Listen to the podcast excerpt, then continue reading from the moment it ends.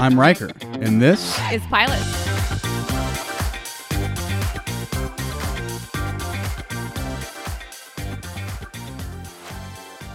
I put a spell on you, and now you're mine. Or maybe we should do- do the Bewitched theme song. What's that? Uh, well, um, Steve Lawrence did one. Bewitched, bewitched. You've got me in your spell. Bewitched, bewitched. You know your craft so well. Do do do do do do do do do do do do do. It's from the show Bewitched, but there's lyrics to it. Most people don't know that. Uh, the thing is, this show is about fairies, but Not witches. Could have just as well been about witches. Yeah. I still think that they're like witch academy. benders. Yeah. Well, what's a bender? So you've seen Avatar: The Last Airbender, or are familiar with it? I know what it's in reference to, but Okay. is in Avatar is a bender like what is the species? There are four. So it's um basically it's derived from martial arts fighting styles. Okay. Um, and each one ties to like an elemental bending. So there's earth bending, there's water bending, there's fire bending, um, earth, water, fire, air. hmm hmm Those are the four. And you know, it seemed like even though Tink was an air fairy, you were a fire fairy. Yeah. So Tink was an airbender and you're a firebender. so I read that. Is is there a other than the martial arts and maybe that's the answer, but Mm-hmm. is there a mythology to bending, element bending that goes back to some ancient thing or it's was Within it the taken mythology of the show, yes. Okay, was it taken from martial arts to make the show? I think so. Okay. So it doesn't have deep roots in like Hindu history or No, Whatever. um, they definitely have like a lot of um, is it Eastern philosophy? There you go. That Yeah, way? yeah, yeah. Um, so there's like a lot of meditation, going through the chakras and all that, but um, you know, that I wouldn't say that it necessarily comes from that per se, just that it ties those themes in. So benders are from Avatar, basically. Yeah, Okay. they are. and martial arts styles. So each style is kind of like a like it actually relates to a let me think. Kickboxing is kind of earthbending. They do a lot with their feet. Oh, okay. So it's a lot of their movement and how they do the thing. It's really cool. One of these days, I'll convert you. Mm-hmm. Well, I know not. it's good. I mean, I saw the movie, the M Night Shyamalan No, movie, and it was pure no, mastery. no fan liked Fine that piece movie. of art. Nobody liked that movie. Yeah. No non-fan liked that movie. Okay, I'll take that. That movie made no new fans. So today we are reviewing Fate. Fate, the Winx I knew you were doing saga. This is a recurring thing.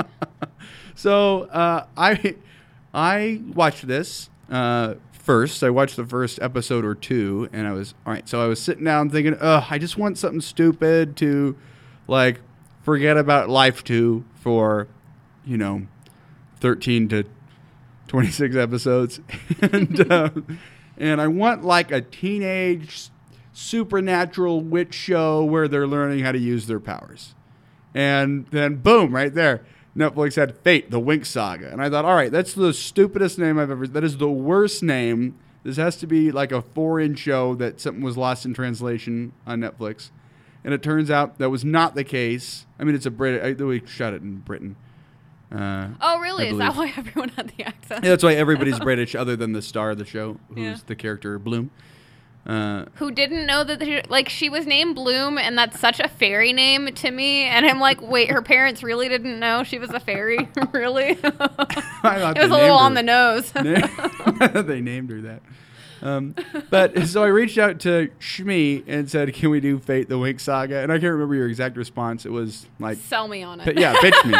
and I said, "Well, it's kind of stupid." I was like, yeah, no. And you were like, "Well, if it's stupid, let's not do it." Like you, you don't need to do everything we like everything we've seen that come across us. We don't need to review. Yeah. And that was I, I didn't want to say no, no, no. I really like it and I'm really into it. Well, you pitched it as it's trending, and I'm like, yeah, people like a lot of That's cool why. stuff that's stupid. Yeah, you said trending is we d- just because it's trending isn't good enough if it's stupid. And I was like, Yeah. hey, do we need? Do I need to say that I really like it? Yes. Yes. this is do. really my jam right now. So I did finish it. Elise and I watched it the other day Oh, and uh, really enjoyed it. It's it's colorful. It's fun. And so we finally got you to see. It's the worst title ever. I still don't. I have no idea what the title is in reference to. We we discovered today there is a basis for this title, and it's called what? The Winx Oh, Club the Winx Club on Yeah. Nickelodeon. And it That's was all we'll say about it. was it a foreign cartoon? I think so. They made it sound that Pony? way. That they it looks like My Little Pony. It absolutely does. Um, but I can't say that there's any link, other than it really looks like the same type of deal. I looked at it and was like, mm, I would not have liked that. Yeah, it was Winx Club, and then it's Fate: The Winx Saga, and it's not like Mm-hmm. Winx is a name people know. Yeah. Like it's not a whole franchise, a whole brand. I see why maybe you, I don't know. I don't get it. I don't understand that part of it at all. it's got some Sailor Moon stuff toward the very end in the season finale. Oh, what was Sailor Moon? Because I didn't. I, I've heard of Sailor Moon. I'm not a Sailor Moon person. Well, are you Sorry, addicted to it yet? Sorry, Michelle. She's obsessed with Sailor Moon, and I'm like, I've never se- like I know who that is, but I've never seen an episode. Well, spoilers. Okay. It's when she kind of goes full fairy mode, and oh, there's this just terrible music beat, and, and she sort of ascends into the sky, and we do the like the rapid cuts around her, and the Oh, cut yeah, to this yeah. to that to show her like going into fairy, you know, springing into fairy mode action. Hmm. That sounds real cheesy. yeah, and, and then the rock and roll music hits right at that time, and I was like, oh wow, that was bad. Lisa and I looked at each other, we were like, that was bad, right? We're like, yeah, that was that was bad. So there's stupid stuff in it, but it's a show. It's TVMA, and it's clearly you know targeted toward young people, a CW crowd that prefers Netflix. I would say. and the most amusing part to me when I started watching it was I wanted witches and I got fairies, and I thought, yeah, that'll work. That'll Like, do. What's it matter? Insert, you know, insert supernatural trope here. We haven't had a fairy show. Let's call these particular witches fairies. Well, and then they don't need wands, so there's not that whole silliness. Well, they don't have wings anymore because evolution had phased out transformation magic. Yeah. So, uh, what did you think? It was pretty good. I expected to really hate it. The promotional materials were really poo poo. The name really sucks. Bad. Um, yeah, there was nothing about it that immediately excited me about it. I tried not to dread this day. Mm. Um, but there was a little bit of dread. Uh, it was actually very surprisingly good. Like I could see myself watching a couple more episodes, maybe binge. It's only We'll six. Oh, is it all? Mm, okay, then that's an easy commitment. Yeah, you could do that in half an afternoon. Not anymore, man. Oh, you got a that job. nine. Yeah, right? Right. It really changes life. Yeah, those were the days. I go to bed or go home, take a nap. You need to focus on your craft. I know. I do. I don't have much time for it anymore. so let's talk genre. Yes. Uh, as of the pilot, what does it communicate to you about the genre, and does it clearly establish what that genre is? yeah, it's kind of this weird, you know, modern day. I won't say fairy tale, aside from the fact that there are fairies there, but there's no like, you know, prince, princess deal. So Mhm. like not in that convention of it. But it had, um, it looked very Tenth Kingdom to me. Like the way they did their magic, the way what did they call it? The other, not the, The other, other- realm, other world. Yeah. Aha, the other realm. Which is it is another realm. Um, so I really liked that it was kind of the modern sort of magic deal to it. I think that's really Well, the kids look like teenagers. They're playing on their iPhones. Uh, Yeah. I think Verizon has cell towers in the other world. They have perfect yeah, service. They really do. They can do uh, like a streaming video call. Yeah. No, no Cross issues. realms. Cross realm. Yeah, to I be like fair, I think that the realms are like, like they're just like it's in the upside down. It's like oh, just on the other side of the like we're not geographically we're no distance away. Yeah. And then we just tap into the Verizon cell that. towers. Oh man, now I really want to watch Stranger Things. oh, so good. The Upside Down is such a good name for it too. Mhm. Such a brilliant idea too. It's such a kids concept, but yet so brilliant. Yeah. 'Cause it's you know I don't know. Well, it's like it's a kid's concept that like feels like the adult filmmakers figured out how to describe it later. Absolutely. hmm The Yeah. the way they pictured it, the way they saw it. Um, so I I had very vaguely teenage supernatural, Cool. I Right. think that's good. That Yeah. covers it.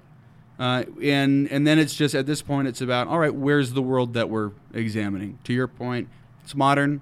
Uh, you know the characters are are pretty hip. I forget what they call it. It's the other world, and I can't remember what they call like the real world. Yeah. I think it might be the real world. I think I put like the normal realm, but I don't know that that's that's not necessarily a quote. It just happens to be in my notes a lot. They had a name for it, and I don't know that we hear it here necessarily. We'll just call it California for now. right. Anaheim. Um, No, they have a name for it, and Yeah. it, it pretty much establishes that like the primary world, the real Mhm. world, is they use whatever word they use is in effect the the real world that we know, and Mhm. then the other one. So I think it's interesting that the occupants of the other world even consider their world otherly. Oh yeah, absolutely. But you know, it's the magical realm. So I thought that was pretty crystal clear. I'd give that a pass. Yeah. Didn't like try too hard to be something brilliant. No, I didn't feel like halfway through it like I wasn't sure what we were doing or where Right. we were going with it. Like I felt very much magic's a thing. That's not something you're gonna surprise me with in the last couple minutes. Mhm. Like it was definitely littered throughout. Yeah, I felt like I knew what was going on, as Uh, much as one can in this. Right. I thought the so to move on to characters then. Yes. I thought they did a really solid. I th- you know we have the main character Bloom. We have her roommates, uh, Tara, who's the chubby girl, who's the which is the character. I mean she's yeah, she plays the chubby stereotype ish. well she's playing against the stereotype, Yeah. but she's very aware of that stereotype. So it is a Absolutely. plot, and Mhm. this is her character arc being the chubby girl and how Yeah. she responds to that, which is Love very it. cool in ways. But we'll get into that. So Yeah. we got the roommates. We have you know the family in. I'm sorry, I m- I mentioned Tara, uh, Stella, uh, Musa, Aisha. Um, so we'll get into all of them specifically. You got some of the grown-ups that are the teachers, which is uh, the headmistress, and then Yeah. kids that we're kind of establishing being, you know, foils or maybe even villains. Yeah, Uh, where do you want to start? Probably with Bloom. Bloom definitely is a good place to start. She's kind of the Harry Potter of the fairy world. Both of her parents, well, they thought that they were Mm. mortal, anyways. He didn't realize that his parents were, you know, like he grew. She grew up in the mortal realm. We're, we're just gonna call it that because you know Sabrina. it's, it's witches, really. Right. Um, so she grew up in the mortal realm. Did not have any awareness of, you know, magic and that. Um, which is very Harry Potter, which is funny. Why you know, funny that they'd reference it um, in her co- interaction with Aisha. Um, yeah, just Because I because let's and let's get to the meat of it is that Yeah. she's a changeling, which is a term that we have in, you know, specific to this show and this storyline. yeah. I did not expect that to be the meaning. Yeah, right. Because she was a she was a baby, um, elf. What do we call him? Fairy. Elfling. She was a fairyette. Uh, a fairyette. No, she's a baby fairy that Mhm. was swapped with a human baby. The human baby had a birth defect with a heart defect yeah. that magically cured itself the next day. So are we assuming? Just a quick segue. Are we assuming the baby with the heart defect was switched, or that the baby died and that they kind of inserted this baby in its place? Um, I, I have that answer for you from watching the show. Do you want the Oh. answer? No, I don't. Dang it. But but it's not a plot hole. okay. Yeah, it's it's It's very part of the yeah. Oh, that's exciting. Another reason to watch five more episodes. There you go. Um, so being a changeling, that means she was swapped at birth with a Mm-hmm. human baby and basically hidden in the human world. Yeah. Uh, and she learned. So the difference, I guess, between her and Harry Potter is Harry Potter kn- knew he was an orphan and he was being raised by That's his true. aunt and uncle Mm-hmm. as the dejected redheaded stepchild, and she's a redheaded. Um, actually, she doesn't. They don't know she's an orphan. I guess Yeah. is the point. Nobody does in Right. that family. Right. So it's the- not like they're lying to her or anything. They truly think that she's their daughter. Right. And they can't figure out why they they're button heads with her, so she goes off to Alfea, A L F E A, Yeah. the international boarding school in Switzerland. That's the story she tells her parents. I liked that. If her um, roommate hadn't pointed out why do they think you're in the Alps, it would not have clicked to me that she was lying. Like I just kind of, yeah. yeah, Yeah, why wouldn't it be yeah, the fairy school is in Switzerland? yeah, And we have male fairies and we have female fairies, and then we have kids there that are not fairies. I forget what they call them, but they're like the support staff. Those are the warriors that are I think always they're out fighting. specialists. Is that right? Yeah, I think that might be right. yeah. And it's like the fairies and their support specialists, who's kind of the muscle. So how are the specialists picked? Because they didn't seem to be magical in any way. They just seemed to be skilled. Are they magic? I guess is my. I think they're of the magic world. They're of the other world. Um, so they're you know, I, because science fiction, You know. Okay. Yeah, yeah, yeah. Well, I just wasn't sure if I should be expecting, you know, fire to shoot from someone's fingers or if that's really just the fairies. No, yeah. Well, I don't know how they're there necessarily. Okay. I don't know how their magic, other than I, like I don't know how the magic of the other world Mm-hmm. extends. These might just sort of basically be humans Yeah. that exists with you know a specialized skill set Mm-hmm. uh, in the other world. Yeah. Fair enough. So I think what surprises me about Bloom being our main character is I really find her unlikable. Yeah. I mean, for me, she's unlikable because she's kind of a whiny teenager. Oh yeah, terrible. Is that is that your reason? as Well, well? like like when she goes out to the woods to experiment with her power, and and uh, you know Sky says, "Hey, it's really dangerous out there. Like I should maybe like it doesn't need to be me, but you should really get somebody to escort you. Like I'm Yeah. happy to do it." It's just, oh, you're mansplaining to me again, and then she goes out there, almost lights the entire other world on fire. Mm-hmm. Her roommate Aisha, who I think is great in this, I think she's so cool, so steady, so like mature. Um, who's a uh, water? What do we call her? A water? A water? water fairy? fairy. I called her a water element? butt. Okay. yeah. Waterbender. Water, waterbender. Yeah, right, right. so she's a waterbender who, who like perfect person to catch her about to, to light the entire world on fire, and then draws the moisture out of the ground to extinguish the fire and saves your life. Even says later when when Bloom's getting crappy with her again, when she's saying "Get out of here," she's saying, "Bloom, you're losing control." I know. Get lost. And she says, "If you get angry at me, you're gonna go ballistic." And then she like tries to light the whole world on fire. Mm-hmm. So the first quote that I have on my quote card is once they get back to the school, and she's saying like, "You shouldn't have been out there," and she says, "Is that American for, I'm sorry for almost setting you on fire?" I liked that. I was going to write it down and then saw you were at work and I was like, meh, it takes me forever to write things down anyway. You'll get it. but yeah, she's so like, um, she's tortured. I get that, but she's just like everybody is pretty helpful to her. Like Mm-hmm. everybody's helpful to her, and she's the she's the weird human kid who Yeah. could easily be getting um, bullied.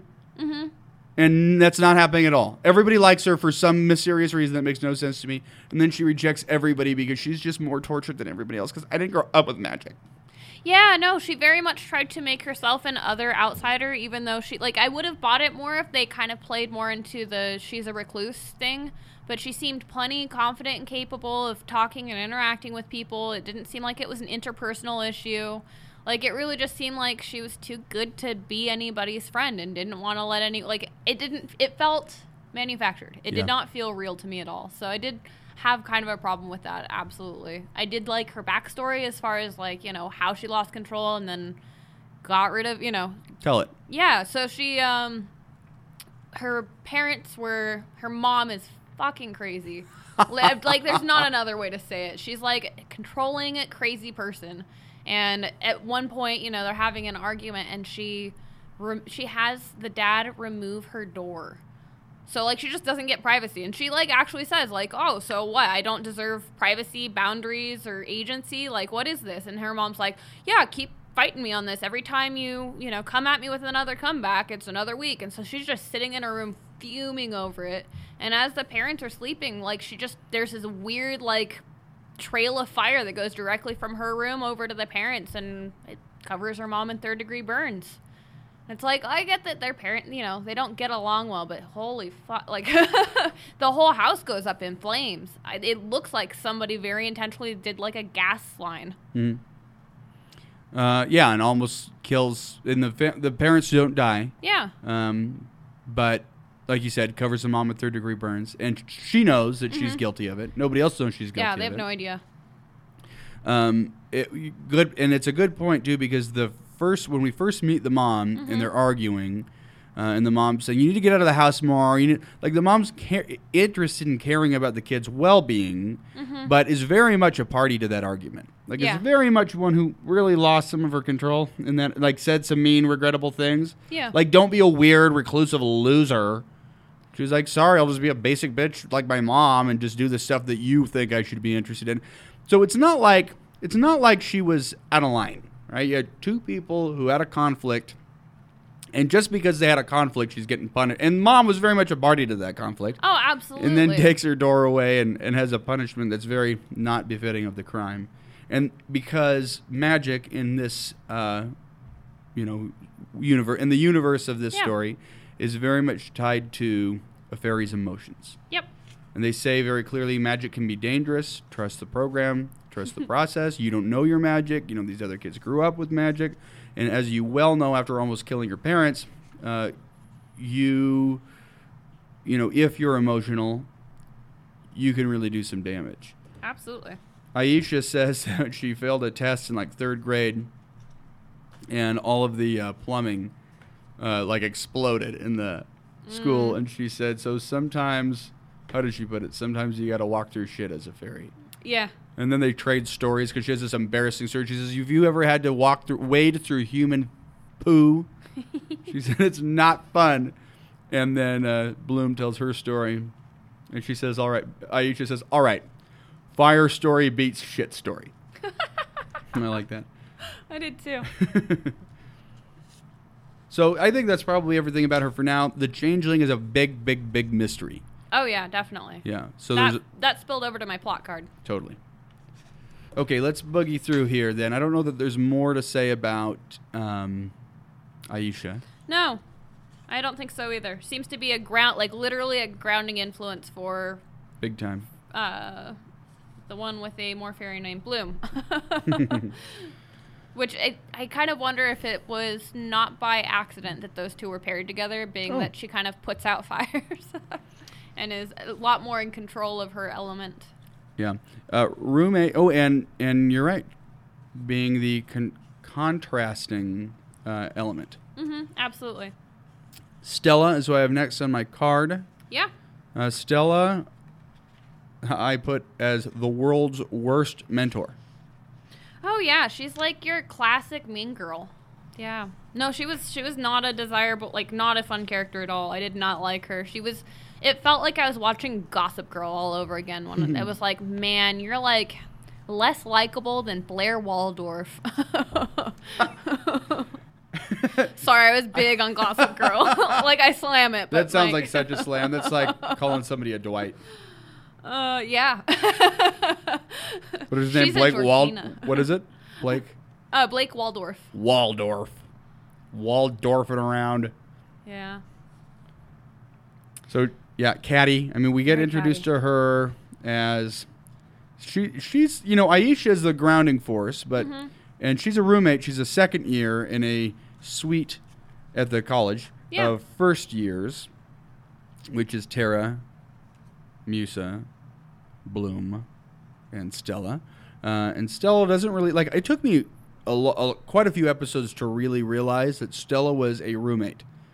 Yeah, I took her as an RA. I didn't take her as just Right. a roommate. Okay. Right? No, I did too, and she's not. She She's is just a roommate. Oh. and she is supposed to be uh, Bloom's mentor. So this should be her direct Okay. grounding force, and yet she is the the spark of the really conflict in this episode that almost gets Bloom killed Yeah, jealousy, man. It's dangerous. because Sky talked to her. Sky's the pretty boy that is the guy. He's the heartthrob, Yeah. and uh, that's uh, Stella's ex that she broke up with last year after some horrible thing happened that we don't know what it is yet. Yeah. and Sky gives some attention to Bloom, and that sets Stella all a thunder. All of, is that a thing? I don't know. I couldn't write. It felt right, but I didn't know what the word was, so I just rolled with it. I rolled with it like thunder rolls Yeah, no. and I- like lightning strikes. Yeah. Is this a country song? Thunder rolls.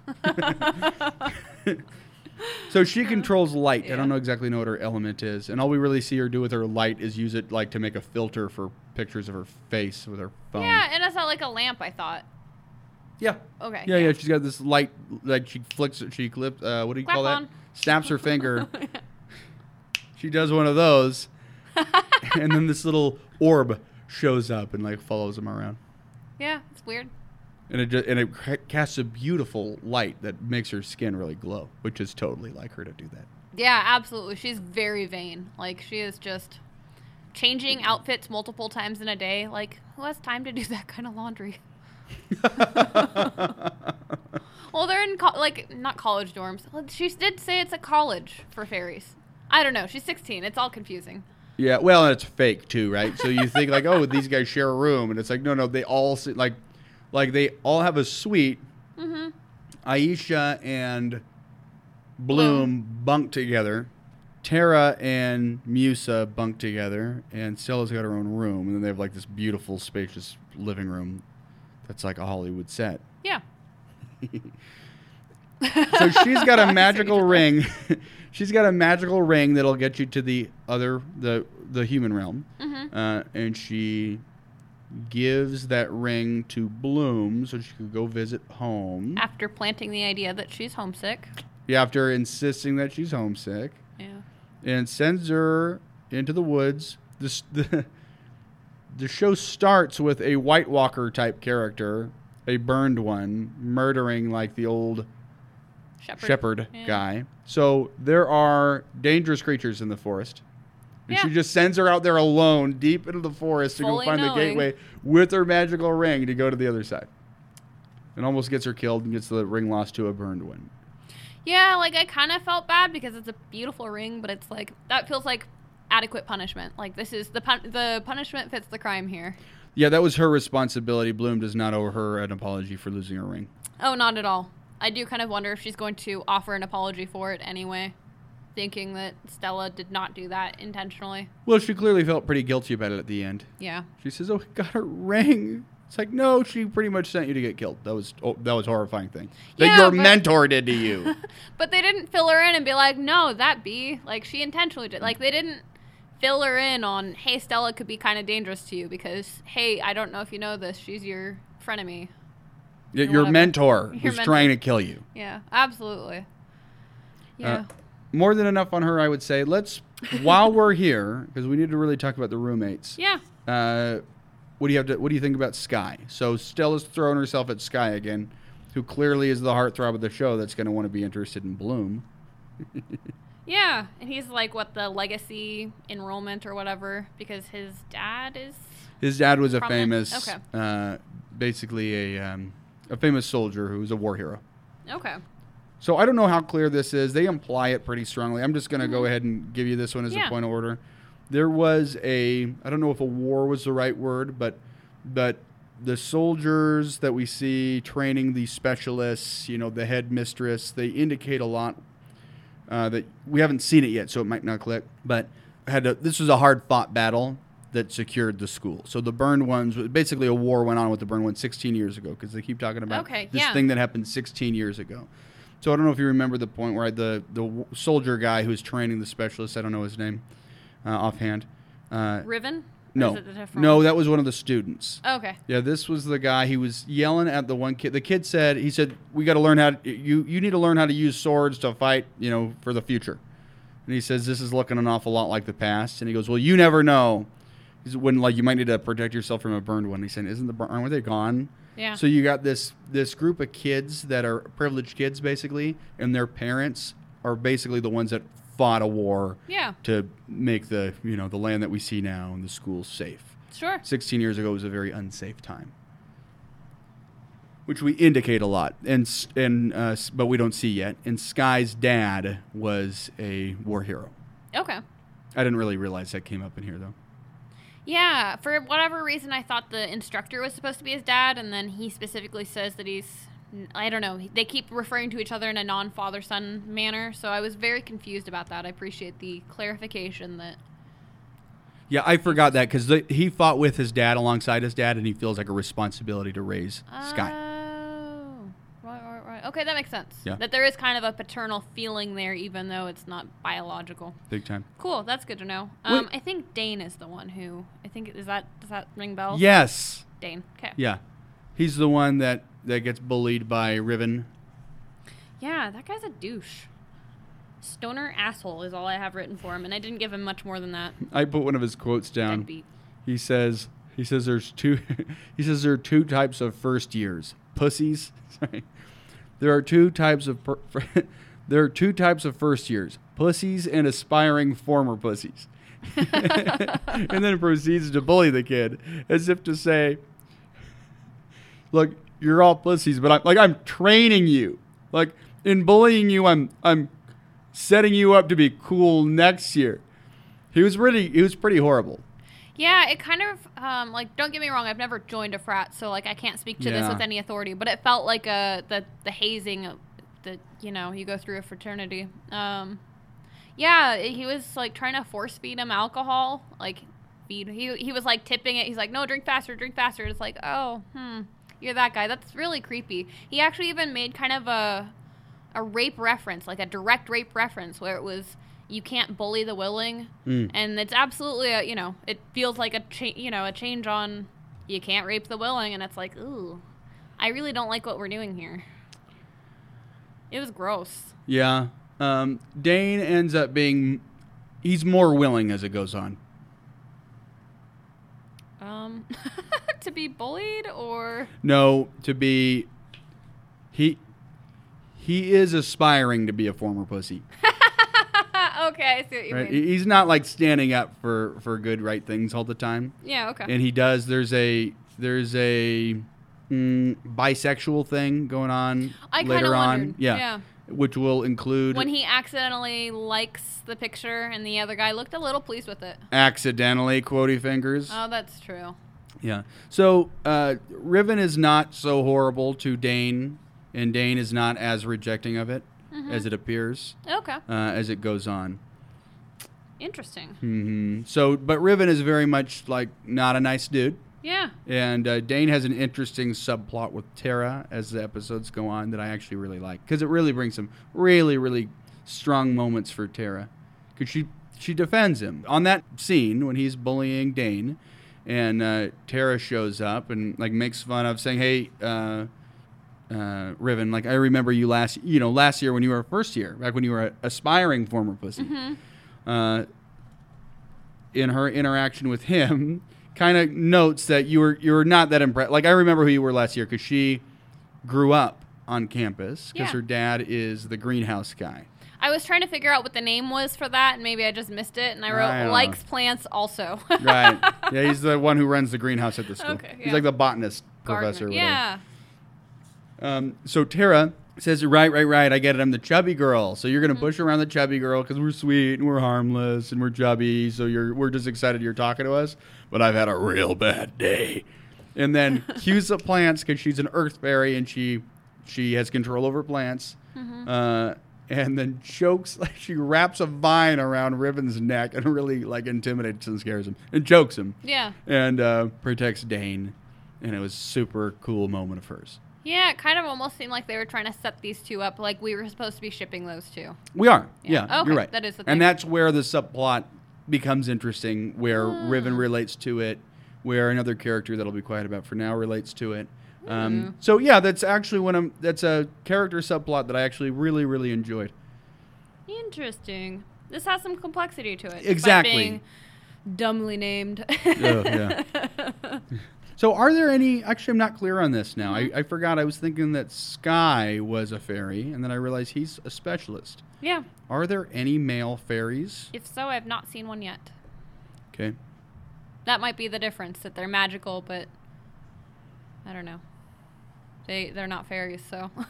well, I'm not spoiling anything by telling you this, but Terra's brother we meet later because she mentions her brother here yeah. because they grew up there because she's a, he's a student also, so he's probably a second year. Walks through walls, which would make me think that he is a earth fairy, Sure. but I don't know that we. I don't know. I don't know that that's clear from this.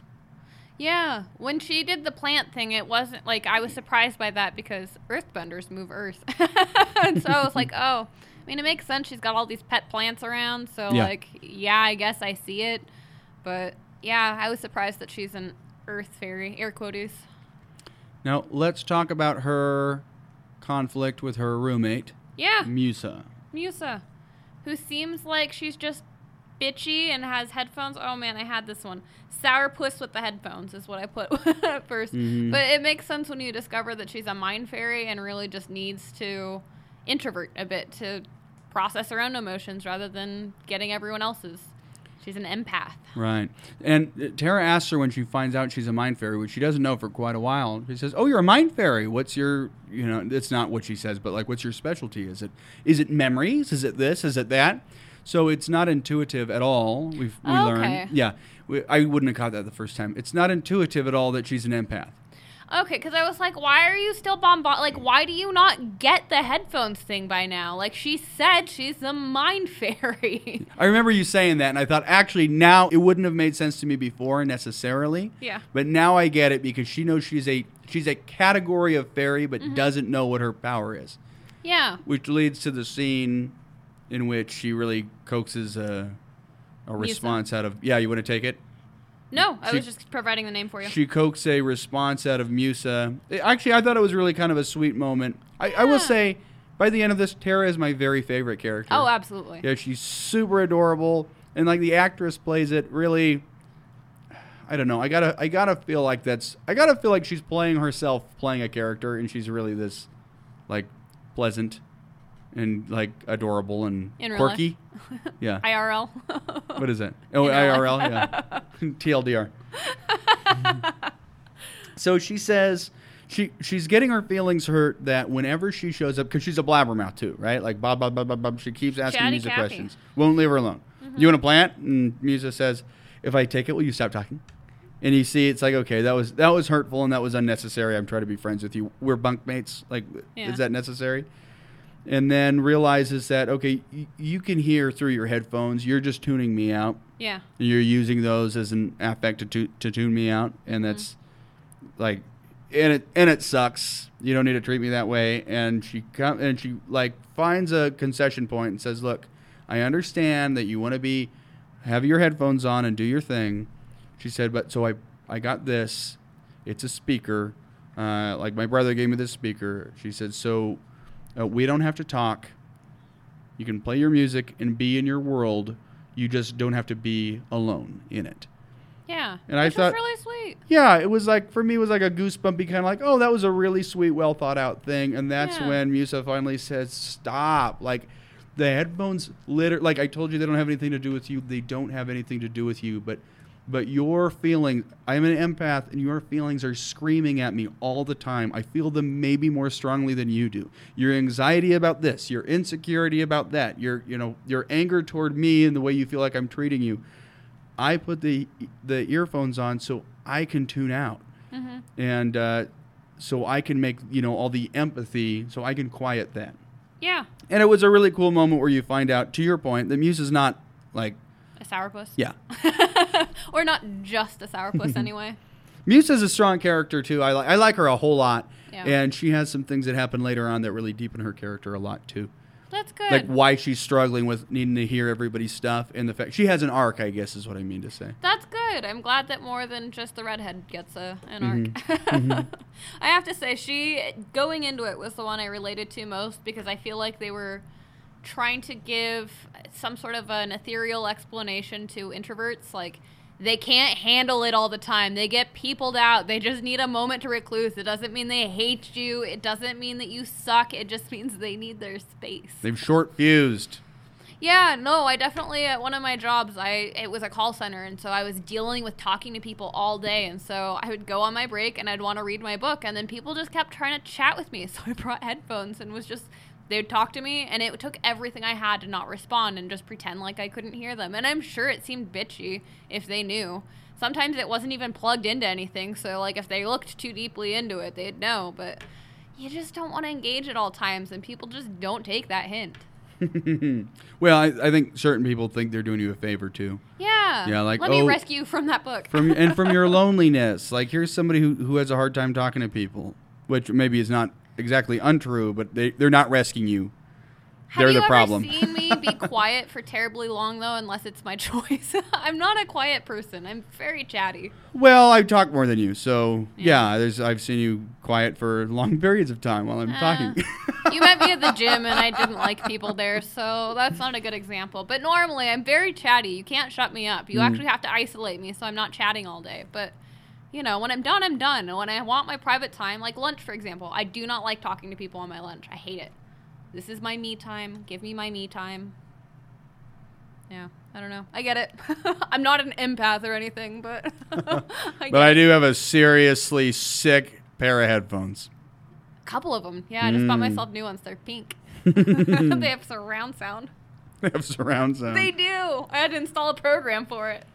Um, what is surround sound? on head- Oh, they'd be good. Great ASMR set headphone sound. I think so. Yeah. Have you done them for that? Have you used it? No.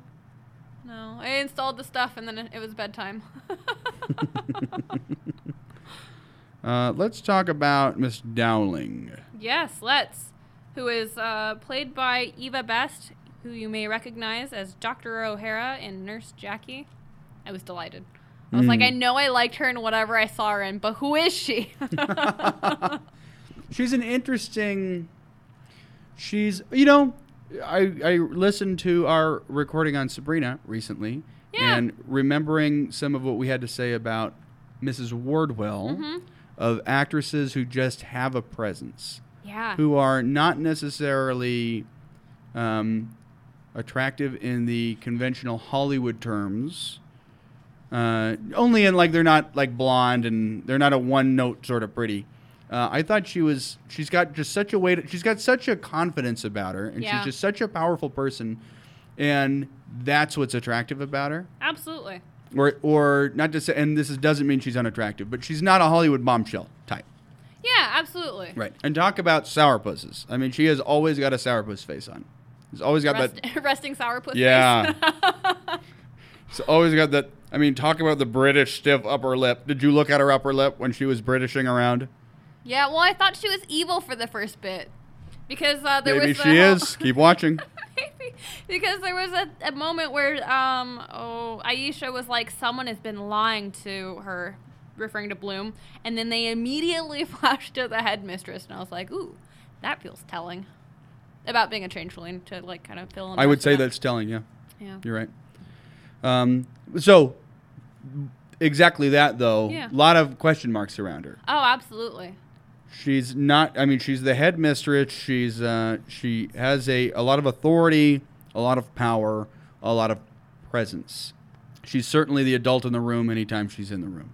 yeah Um, and then maybe is lying to her because she's the one who discovered Bloom yeah and brought her back, and maybe should have known she's a changeling. Maybe shouldn't have. Yeah. She's the one who's who's acknowledging there's some kind of thread now that the burned ones are coming back.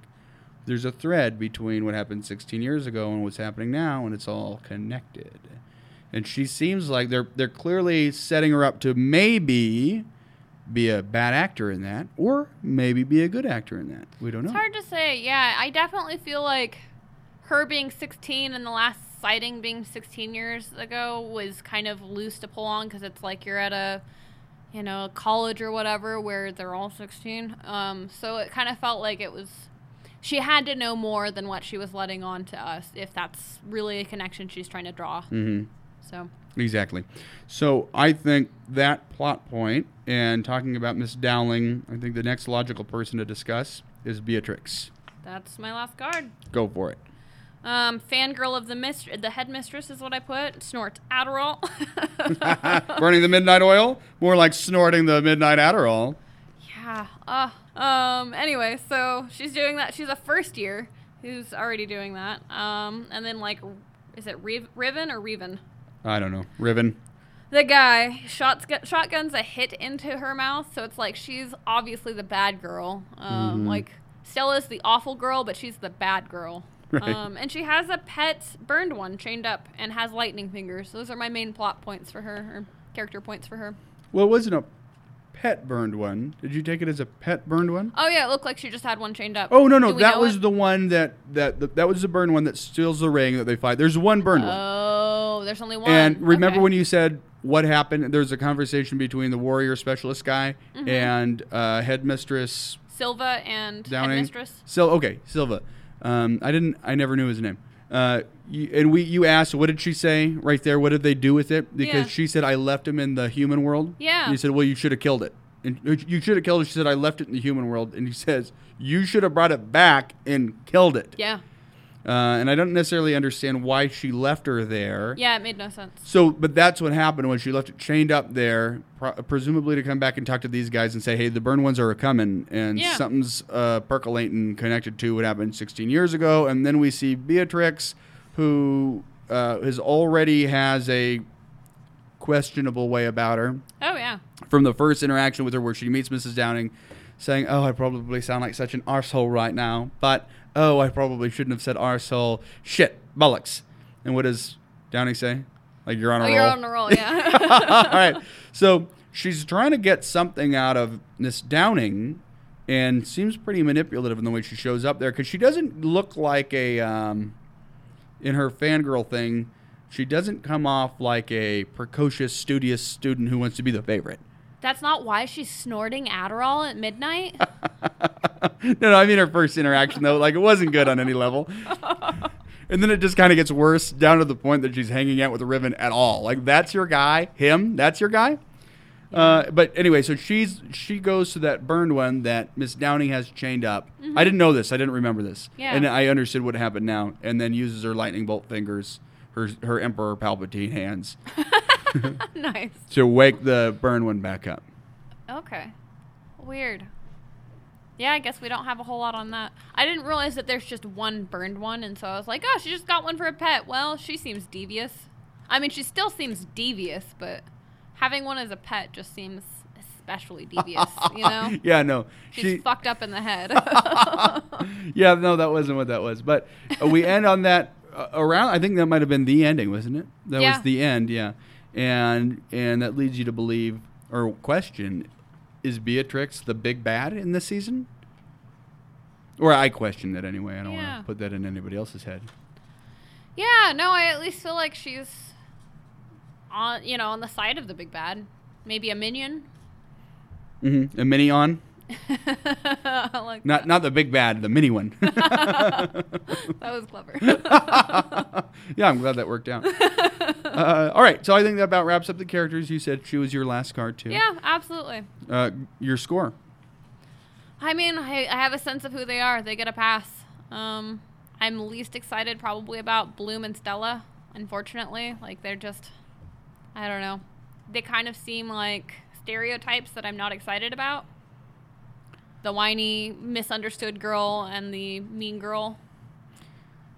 Bloom, I consistently hate. I don't necessarily totally hate her or end up hating her, Yeah. um, but I like I continue to hate her throughout, and and I.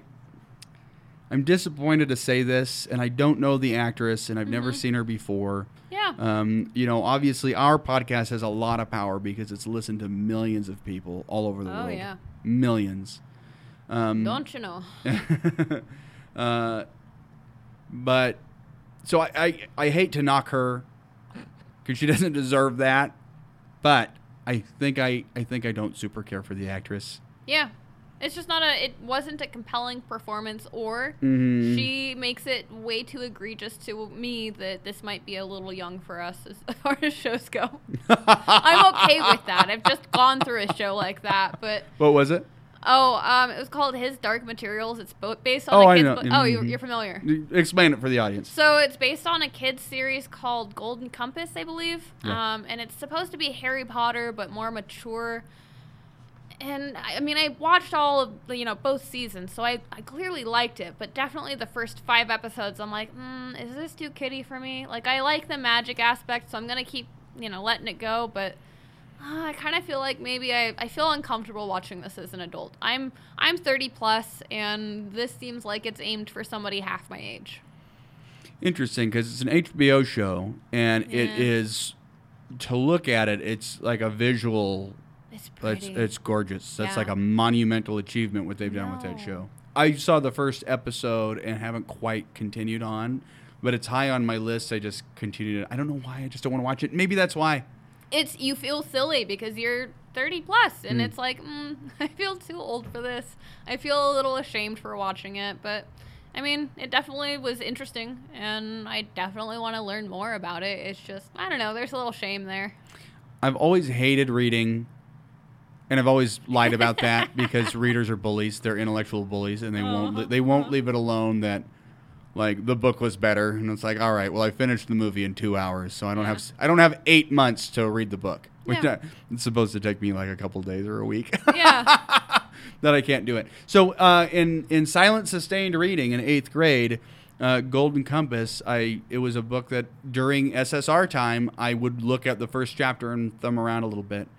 And it was like a 400 page book, and I never read any of it. And then i was like, hey, it's time for the report. And then they were calling my parents saying, hey, Josh didn't do any of the reading. And it was like, guys, so it's 400 pages. Like, you guys don't read. Like, don't give me this shit that it's that it's unreasonable that I didn't read 400 pages during the 15 minutes of SSR time. And I guess the idea was supposed to be you're so engaged that you want to go home and read it. Not gonna happen. So I read The Giver instead over the Oh, weekend when we went one. fishing because it was like 90 pages. yeah, it was short. I and it was great. I have to say, I was definitely big on reading. Like, my mom would come in and like three in the morning. Somehow she felt like I was basically moving furniture, even though I was just sitting and reading. But I'd be reading Harry Potter and I'd have to wake up at school in like three hours. But I'm like, just one more chapter, just one more chapter. So, like, I really like Harry Potter. I was threatened by Golden Compass when I realized that that was what was going on there. That people said that it's a more mature Harry Potter. And I was like, Oh, fuck that. Like, I get it. I'm sorry. Like, Harry Potter's amazing. Don't give me that shit. sounds like somebody's taking a lightsaber to your Star Trek. Yeah, that's exactly what's happening. I'm like, mm, okay, guys, this came first. So, You any problem with it, you just don't like the correlation. yeah, absolutely. Well, in fairness, Harry Potter's by far a larger intellectual property, Uh huh. and this is just another thing. No, for sure. Yeah, okay. I don't know. Maybe read the books. I don't know. You get back to me when you do. that just feels even worse because I'm an adult and I should be reading an adult reading level, you know? Going back to reading Oh. kids' books seems even worse. Yeah, like the books with Fabio on the cover. Oh, God, I could never. I could never. There was definitely like a vampire series. It's um oh gosh, Anita Blake, the vampire hunter, and I was excited because I'm a Buffy fan and I was like, "Ooh, I've got a vampire hunter." It is basically smut and all of her dudes in it are long-haired Fabio types and I'm like, "Okay, if you're going to write a guy and there's going to be a sex scene, at least have him have a clean-cut hair. Like, what is this? Why does he have to have long girly hair?" The author's much older than I am, so that's that's your answer. But it was bad. Different time. Yeah. Anyway, back to our show. so you said uh, in regard to the characters, Mm-hmm. Uh, you said you got a good enough sense of who. Oh, I'm sorry. We, got off because we were talking about Bloom not being our favorite. yeah, absolutely. Now, what I wanted to comment on that was important to me to comment on is in the end, I don't dislike Bloom overall. Yeah, I like believe that. her journey, I don't like her well enough, and I don't feel like Mm-hmm. I care for the the character's interpretation of things or the actresses Yeah. well enough to be that enticed by what she's got going on. Sure. Uh, I like everybody else. Mm-hmm. I would yeah. say everybody else without exception, which not is Not even Stella. well She's ah asterisk awful. asterisk. I think this show, with the with the greater complexity of the characters, Mm-hmm. is actually so good. I actually really think this is an underrated gem right now. Mm-hmm. I think it's actually not that it's so good, but it's good enough that you'll be surprised uh, to find that you really take an interest in Stella's arc, Okay. and that by the end, no, no, this you don't need to feel sheepish about it. Like it's good. Like it's a lot better than than it appears in the marketing, and Sure. it's yeah, like this is a nice teaser. But I even Stella by the end, I really like her. Like her her arc. Everybody kind of has an arc, yeah. and they're pretty deliberate with everybody. Now, being as you don't see that here, your answer was you're introduced to the characters well enough Mm-hmm. to get it and give it a pass because it doesn't do anything to not deserve a pass Sure. for the establishment of the characters. Yeah, I'm not like who dat bitch. Right. So, uh, that being said, what is it other than Bloom's not my favorite and Stella's a bitch that keeps you from being more excited about these characters? I think it really is just the fact that they're young and it feels I don't know, they don't have like the complexity of an adult an adult conflict like I feel like we're going to be hearing about how their parents screwed them up a little too long and I'm you know, not to like hit the age button again, but I'm 30 plus. I'm no longer at the age of blaming my parents for things and, you know. You're past this point in your life, so the things that the characters are going to be dealing with just candidly aren't things you care about. Yeah, on a Okay, personal that's level. interesting. Yeah. Actually, that's really interesting because it's like everything worked story wise, Oh, absolutely. yeah. introductory wise, all worked Yeah. fine. but you're an old person now, Yeah, and you want more mature stories with more complex characters that have experienced more things. I mean, Didn't say that per se, but like you know, the stereotype of the whiny girl nobody understands me of Bloom was annoying, and then you know the mean girl aspect of Stella. Like I feel like we we're at an age where if that kind of person is around us, we just don't like we don't we're not forced in a situation with them. We just you know Now, high school's that over, person, and yeah. that person's been ostracized since then. They had power Absolutely. once, and everybody realized we gave them power that they didn't really have. yeah. I will say you saying that um, her arc grows on you makes her even more of a Blair Waldorf. Oh, really? yeah. well, there's a lot you don't know about her yet. Yeah. And then there's yeah, she goes she by the end she's spoilers, by the end she's part of the crew. And the way Yeah. that she became part of the crew, I I was rooting for it. And then she felt so seamlessly part of the crew. Mm-hmm. It was funny to realize she really super didn't used to be. yeah. Oh, And yeah. then became one and then when you really know who she is and where she comes from, uh, it there's a lot more things about it that are interesting. Her power, uh, when we kind of investigate a little bit further into what her actual bender is, um, her element. yeah, I'm a lot more intrigued by. Anyway, yeah, that's fair. that's great. Uh, let's Cool. talk plot real quick. Where do you expect the show to go? Um, so it seems I'll start by saying there's a barrier around the school that keeps out the burned ones. It seems like their looming presence is becoming the issue since one hadn't been spotted for 16 years, and then we have you know the dead shepherd, and then we have you know Bloom being nearly attacked by one, and then we notice that you know our our dear friend what's her face. Beatrix. I wanted to call her Bianca. It was kind of one of those weird names. Um, Beatrix has a pet, you know, keeps it as a pet or has it chained up, so they're kind of in cahoots or not cahoots because it doesn't seem on the side of her, but she seems to be in control of it in some way. So, anyway, uh, my my prediction is that you know we will be dealing with that threat, that looming threat, and then probably going to be addressing the fact that Bloom is in fact a changeling, even though she's kind of in denial about it, and Headmistress knows for sure that that's the case. So I'd give it a pass based on that. Uh, yeah, I I'm looking at that last conversation that Headmistress has with Sterling Silva. Silva. Starling Silva. I can see why you made that connection. Yeah, No, I you- like that. Uh, there is some sort of conspiracy or prophecy Yeah. afoot. oh, Um, prophecy. I missed that. Well, that's maybe not the right word. I, I, in fact, I wrote here or prophecy of sorts question mark in parentheses.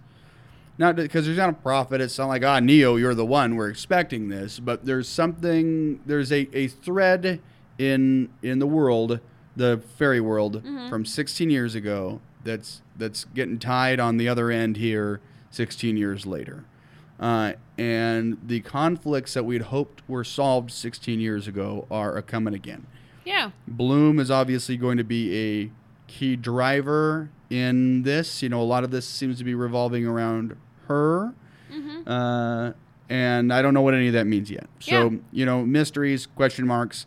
We got to get from one place to the other. And the other place that we're going is to figure out what is this thing that's connecting the actions of 16 year, or the events of 16 years ago to today, and how are these people who are uh, directly uh, a party to it Yeah. how are they a party to it? And we're going to be figuring that out, and we're going to be, you know, adding the personal conflicts into it and the uh, the magical conflicts into it, like with the burn ones, uh, and we'll be careening toward a maybe a war, Oh. like a magical war, Ooh. Which seems to be, and maybe maybe I might well, be overstepping a where we little came bit, from 16 years ago. That Yeah. makes sense that we're coming full circle. right? It's back. And I don't know that this is clear enough in this pilot that it was a war. Mhm. Um, so I'm I might not be that might be a little bit unfair of me to say that. Yeah. Um, But whatever that conflict was seems to be reemerging, Okay. and yeah. it's and it's pretty significant because it seems like the whole like the magical world was not a happy place Yeah. once upon a time. Um, and that's you know, that's and there's quite a bit of intrigue around it at this point, especially when Beatrix is just a student, is a psychopath who's who's waking up the the subdued burned one to unleash you know untold mayhem. Yeah. Yeah, I'm definitely interested in knowing what she's up to for sure. And how, like, how that would work because I would not assume something, you know, someone like her could be in charge of something like that unless she's devious and much more powerful than we're seeing. Well, I think I I just took it as she was using her powers that she has to that whatever her bend is, Mm-hmm. that she was just Electro bending. yeah. I think they say that she's an air fairy. Oh, so it's like they? the electro. Yeah, but we didn't know that here. okay. So it's just like she's using the electricity in the air to jumpstart this thing. that makes sense. I'll, I'll take that. There was a line that y- I think you would have missed Mm-hmm. uh, that Silva and Headmistress Downing, Yes. Dowling, Downing. Downing. Um, Am I misguiding you? I don't know. I felt very confident confident in it, and then then I affirmed it and wasn't sure. Dowling. Dowling, there you go. I thought there was an L in it. Uh, yeah, that Dowling. Dowling mentioned something about Rosalind 16 years ago. Like there, 16 years ago, there was a person named Rosalind. I wondered if I'd missed who that was. Didn't really set him up right. okay. Yeah. So that's going to be, that was the seed that was planted for some person named Rosalind that we're going to Okay. need to be hearing more about. Good because I heard it, the name, and I was like, "Ah, I feel like I should have known this name, but this is the first time I feel like I'm hearing the name. So Mhm. if this person came up, I didn't write it down. Right. Uh, yeah. yeah, that was your intro. Yeah. Um, anyway, I would say that that uh, the plot was. I thought they laid out a lot of seeds that I wanted to see how they're gonna, you know, grow and blossom, and and uh, it seems like a pretty clear trail of where we're going, and and I'm intrigued on how you know their their elemental uh, powers are going to be used together. I think it's I think it's all fun. Like it's a fun concept, and I and I'm curious to see based on the setup here where they're going to take us. Definitely. Yeah, so I'd say that that was a pass. Absolutely. Uh, and the big one, the hook. The hook. Was there a hook that kept you, made you want to come back for more? Yeah, I realized that my plot card and my hook card, looking at it now, are very similar. My hook is a little bit more concise, I suppose. Magical place that is under threat of attack from burned ones, and Bloom is a changeling. Like, those were my two big hooks. I'm interested in more. I guess technically, Beatrix. You know, being up to some shit is kind of interesting, but it's less compelling to me than the, you know, more foreboding, foreboding threat of the burned ones. Funny you say that because whereas I see Beatrix directly related to the threat of the burned ones, Okay. I am also less interested in that. Like that's enough to make me want to say, "All right, let's let the episode roll on to the Yeah. next thing. What's what's going to happen next in the plot?" Sure. But the thing that would have me hooked, and the thing that I say would I did have me hooked was I, I liked that it was um I like the magical world that we're being introduced to that's got some of its own conventions that we've never seen before. Like I want to know the conventions of this particular, you know, um, fictional universe. Yeah. But when I think about like why would I want to see more of this show, Terra comes to mind Aw, yeah, I like Terra. because I like the characters, I like how they're interacting, and I like how, as much as Terra seemed like she was just going to be the bullied outcast, by the end of the episode, when all the roommates show up, minus Stella, to, to rescue Bloom, Yeah. it's like, oh, here's our crew. Yeah. And uh, when we find out with Musa, hey, I don't hate you. I'm not bullying you. I'm just you're you're wearing me out, man. Like I got my own shit that I got to deal with. Like sorry, I'm not chubby, so it doesn't look like I'm dealing with shit, but I'm dealing with shit. She didn't say that. no, no, she didn't. But that's you know that's directly in the plot. I feel like For so. yeah. So whereas uh, as Terra wears her insecurities really apparently, um, Musa doesn't, right? And then you see this interaction between them, in which they care. Like nobody's a nobody's a villain in this room. Yeah. And to see that group together, where you got Aisha, who I thought was the coolest the whole time, and then you see that this is maybe kind of the, the crew. yeah. I like that. I like the crew, and I want to see more of how they're going to interact. I want to see them overcome, you know, their personal differences, and I want to see how they develop. So I guess not even knowing necessarily what the character arcs are going to be, or if we're going to have them, um, that's what I want to see. I want to see character arcs, and I want to see how these guys go on. Yeah. See the girl band. And since I watched it, yeah, since I watched it, uh, I was hooked. You know, I Yeah. wanted to see more. So that I think is probably what hooked me was what's going to happen next to the characters. Yeah. So I'd give that a pass. Now, you had your hook. Mhm. Did you pass it? I did, yeah. I'm actually interested in watching more, especially knowing there are only five more episodes, so it's not a huge commitment. Right. I just binged through all of Roseanne, and the last season or so took so long because it's so bad. so bad. It actually hurt me. Taylor was just like, Are you almost done with that yet? I really want to watch season 10 with you, but I don't want to deal with this bullshit. It's so bad. Did you think that there was any saving grace to the fact that it was at least deliberately laid out? The, oh. the arc of season nine, like oh, they I were, didn't they feel were like very that was deliberate, deliberate. about it. I felt like that was, hey, our ratings are bad and we're canceling it. Let's end it on a nice note. How do we make sense of all of these shenanigans? Okay, well, here's the deal. Sorry, guys. Tune out if you haven't seen Roseanne. I don't want to spoil it. But Dan's dead. Like, she kills Dan and then, like, changes everything. I hate it. Oh my God, I hated it. Whoa, if we really, you know, won the lottery. Like, I hated it. Oh, I would say this counter argument, okay. which is that um, I because she makes a comment in the finale when she's reading from Yeah. the book, and remember they set up that she wanted to be an author early on, Oh, and they sure, dropped that thread for years. Oh, absolutely. And the show wasn't canceled; they it was ended. Right? They chose to end it. Mm, okay. Did you read otherwise? I'm, I'm pretty sure I I've read didn't on read otherwise, repeatedly. but watching that final season, it was crashing and burning, in my opinion. like there was just no, I, I don't see there being a graceful intention with any of it. That's fair enough. Yeah, I, Yeah. I, I, I would not disagree that it was a creative failure, Mm-hmm. but that it was at least an artistic attempt. Because she says somewhere in the finale, she says, "Well, I like I was so angry that I, I wanted to be a uh, like a." Like I wanted to go fight terrorists and save the world, which was that stupid episode on the train where she fights the terrorists. Oh my god, that was so bad. I actually like Taylor kept telling me to skip episodes, and that was the only one where I got halfway through it, and I was like, "Yeah, this isn't getting better. I, I'm, I'm not gonna watch this one." I skipped to the next. Oh, please be back. Where is Dan? Where the fuck is Dan? So I, if there's, a, all right, I don't like it either, but bad. I think that the finale is somewhat legendary for artistic reasons. okay, yeah. It's like fame. That's one of those famous take finales people talk about. And and even if one were to say this was a creative failure, which I got to say I agree with because Oh, I don't watch it either. I don't watch that one either. Terrible. Even as a creative failure, I will give cr- artistic credit that some that that Roseanne was trying to do something in the ver- in the in the twilight hours of her show that nobody liked and everybody rejected and it super didn't work out. But that she at least put thought into it. Hmm. Disagree? Oh, I disagree, but that's okay. we don't have to agree. Like I, I just it really seemed like, and don't get me wrong, I was impressed with how she tried to save it in Okay. that final episode. Like I do feel like that was impressive in some way, the way she explained away all of these Mm. bad decisions. But I still feel like they were bad decisions, and it felt like they didn't have Dan, so they were just filling for time. Um, Because he was shooting Big Lebowski, the. Big Lebowski. Yeah. Yeah, so I, I felt like they were just kind of stringing me along and and then it got canceled so she tried to explain it away and it was like, okay, like it doesn't make it worth it to have sat through that season or the series.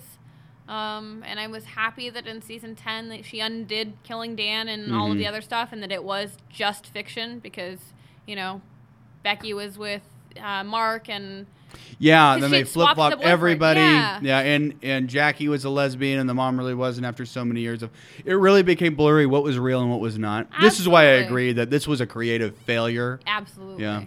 Yeah, but I did I did appreciate, you know, the way they addressed it in the first episode of the Roseanne revival that he's like, "Yeah, you killed off the best character, Dan." He was a gentle giant. oh, that was so adorable. Yeah. Yeah, it was good. I really liked the new season. I was sad that it was so brief. Um, but you know, I fell in love with Roseanne through the Conners, so Yeah, that's really cool. That's interesting. it's weird. And you know, I think for my cousins and I who who like loved Roseanne together, my friend Megan Granger, who we loved Roseanne together in a period of time, like it was always kind of part of our lives. And then it came back on Nick at Nite, and then we were watching it again after remembering it forever. The there was we've been discussing the finale and the final season for years, Yeah. and I guess maybe we've made because it's a disaster, Mhm. and it, and I think clearly it should have ended a year before because Mhm. Dan was not part of a huge part of it. Yeah. And I would say that it seems pretty clear what you think you know off of shows and you know the backstories on shows. It seems pretty clear to me that after season eight seasons, moving into the ninth season, that they were moving on. Like the Yeah. characters were ready to move on. Roseanne was crazy. She'd been Mm-hmm. crazy for years at that point. And now John Goodman was about to be a big movie star too Yeah. and was more interested in other things. And he was going to go off and be his own his own man, his own, you know, a star in his own right. Uh, and it, it sure seems like that was the I mean that was a shark jumped. I mean that was a row of Yeah. sharks. That was like three hammerhead sharks and a whale shark and and like 12 great white sharks we just jumped over all of them. And it was like that was really stupid. Yeah, it was really bad. Absolutely. And none of the things absolutely none of the things that we loved about the show. Yeah, I have to say, I um have talked to a couple of people, and I am planning on making the Roseanne blanket. That's going to be my first crochet project because I want one so bad. It's iconic. It's amazing. Mm. And it turns out it's like a really easy beginner project for crochet. Oh, so, Oh, really? Yeah, I wasn't gonna get into crochet just for that, but I might get into crochet just for that. What is an Afghan? Because I know it's an Afghan, I but I don't it- know what that is. I think it's just like a loose knit blanket. Okay. Is that like is it an Afghani blanket originally that Admittedly, came out west? I don't know. Oh, you haven't Yeah. got that far yet. Okay. If you, because you're gonna get it right. I don't know. If you become a crochet expert, and you can tell me. I'd be really curious. Oh, okay. Yeah, I was like, no, I did not look up the history on the Roseanne. No, yeah, no. you should know more than I no, do. no, no. No. I don't mean that. I mean if you really get into crochet and then you have all these answers. I, I'm really curious what that is and why we call it that. Huh. Well, and I'm not gonna look it up because I'm not that curious. I probably will just do this one project, find everyone who I know who likes Roseanne, make them one of these blankets, and quit. Like, you know? Or at least make sure that I make myself one because, oh my god, I want one. I want it over the back of my couch. I want it so bad. uh, I'll be curious to find if you enjoy this project. yeah, It's not. not. It's not the kind of thing. Yeah, it's uh, not a kind of thing I'd be interested in. I would be. I would be delighted to find out that you really enjoyed it. I don't know I why. I would be delighted just- too. You know, I also keep thinking I'd like running, and then I even kind of walk at a fast pace, and I'm like, oh, God, that's bad. Why do people enjoy running? Why? I've already. So? I've ruled that one out. Also, it's like broccoli. It's like I know you're fucking lying to me when you say you like this shit. Uh, with enough bu- butter, broccoli's pretty good. Actually, there's this. Um, it's nutritional yeast. It tastes like. wow. Okay. Don't knock it till you try it. It tastes like the breading on fried chicken. Um, Oh. But it's kind of. It also tastes like cheese. Like if you want something like with like a cheesy flavor, you can put it on popcorn. Is what we usually put it on. Um, and so it kind of helps your poops and uh, you know makes you feel more full and adds nutrition to it as the name might suggest uh, it's delicious i really like it it sounds gross if you know it's yeast but you know Mhm. you like bread that's fine That gluten's a whole food. i believe that i think i don't know I'm pretty well confident at this point that you could live on gluten alone. Big Mm. bowl of gluten every morning, and probably at night. I mean, i bet your poops would not be great though yeah, that's probably true. and that's really you know at 30 plus that's what i'm looking out for No kidding. Dude, like what? Like I feel like there's nothing I do to improve that, and sometimes it's like, hey, that was a like, oh, that was a good one. What a winner. That was a successful one, and then a bunch of other ones are like, no, no, it's I've seen more it, broccoli had better will do days. it. yeah I know. Oh, the broccoli farts. Good lord. I mean, the broccoli farts have have like ruined relationships.